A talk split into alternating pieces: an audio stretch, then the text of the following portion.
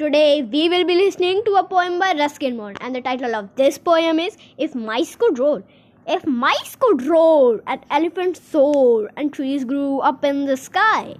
If tigers could dine on biscuits and wine, and the fattest of men could fly.